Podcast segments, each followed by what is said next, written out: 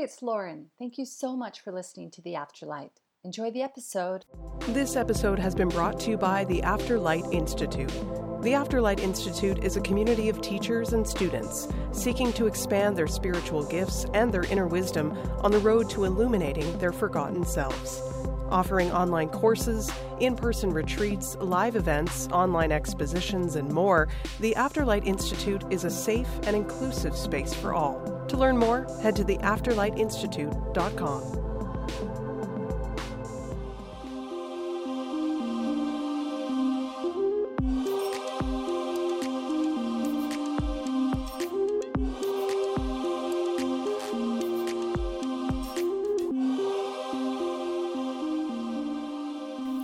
Hey, it's Lauren, and welcome to the show. And today I am talking about letting the past go and saying yes to the future.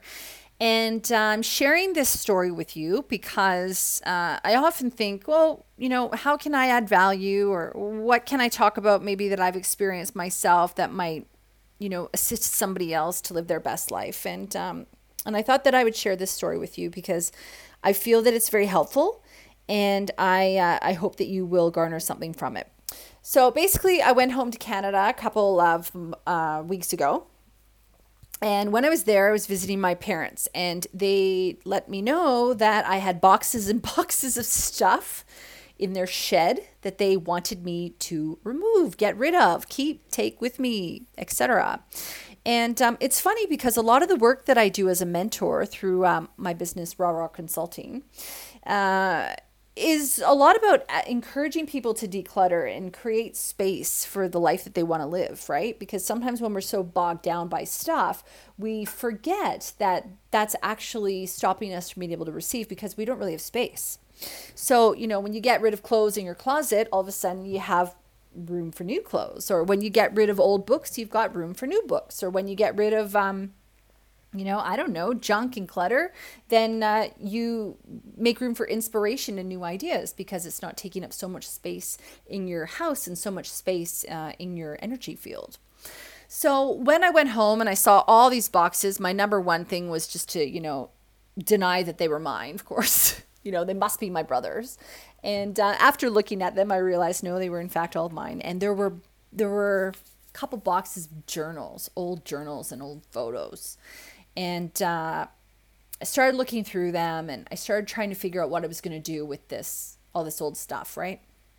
And when I was flipping through the journals, you know, I, I'm almost 40 now, so I'm 39. And, uh, you know, these journals are from when I was 17 and up.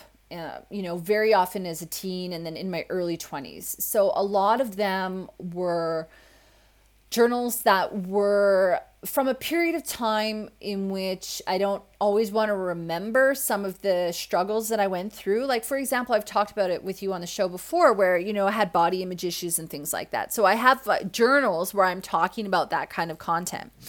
And um, while I was looking through these journals, I started to figure out you know, I had, I had to decide, right? Do I want to take these into my future? Do I want to take these with me or do I want to let them go?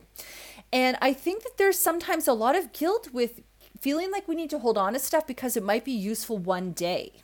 You know, we think to ourselves, oh, I want to remember this photo or I want to mem- remember this, you know, this one memory. But, you know, as we go through life and we continue to accumulate stuff, I believe it really does weigh us down. And when I was looking through old photos and old journals and things like that, I really just asked myself that question Do I want to take this into my future? And does this make me feel good?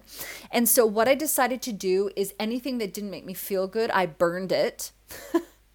Not the photos, I tore them up and threw them out because, you know, of the plastic. But I burned my old journals and they really made me feel so good because it was a real letting go uh, exercise.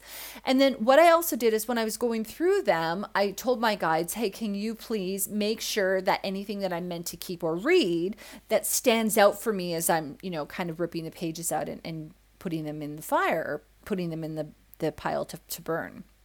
And so that's what happened as I was going through them, sometimes things stuck out, and I went, oh, wow.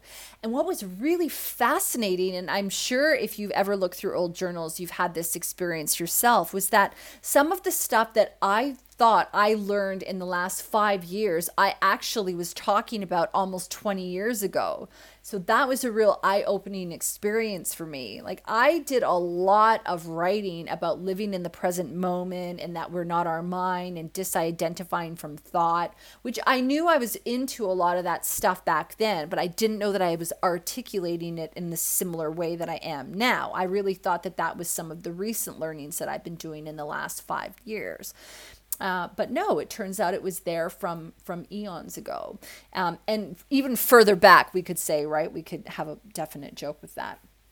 So, the reason why I'm bringing this up for you is because I wanted to encourage you to have a look in your own backyard, to declutter anything that doesn't feel good, and to decide do you want to take this into the future with you, or is it going to weigh you down?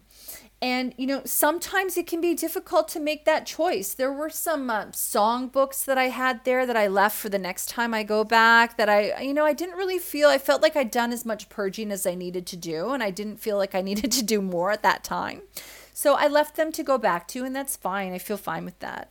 So it's kind of knowing as well that sometimes doing bite sized pieces is going to be really helpful for you too if you are deciding on whether or not you want to keep stuff but asking yourself, do I want to take this into the future? Is this representative of who I want to be and what I want to bring with me? Uh, does this feel good? Again, if it doesn't feel good, you need to get rid of it. I got rid of some things and I felt guilty about it. You know, maybe they were gifts or whatever, but I just went, you know what, this isn't something that I want to take into the future. And I'm not going to take it to Australia and I'm not going to keep it in, stored in my parents' shed so I have to deal with it next year, you know, for example. So make those decisions.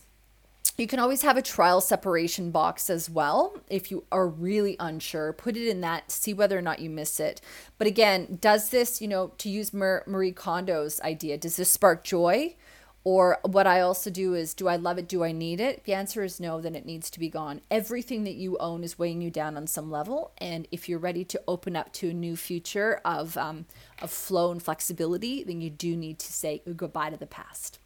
All right. Hopefully, you found that helpful and uh, good luck on your purging journey. Would love to see your before and afters if you want to hit me up over on Instagram. And uh, thanks so much again for listening to the show. Hi.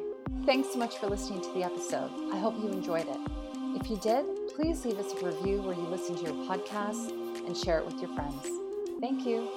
New episodes every Thursday.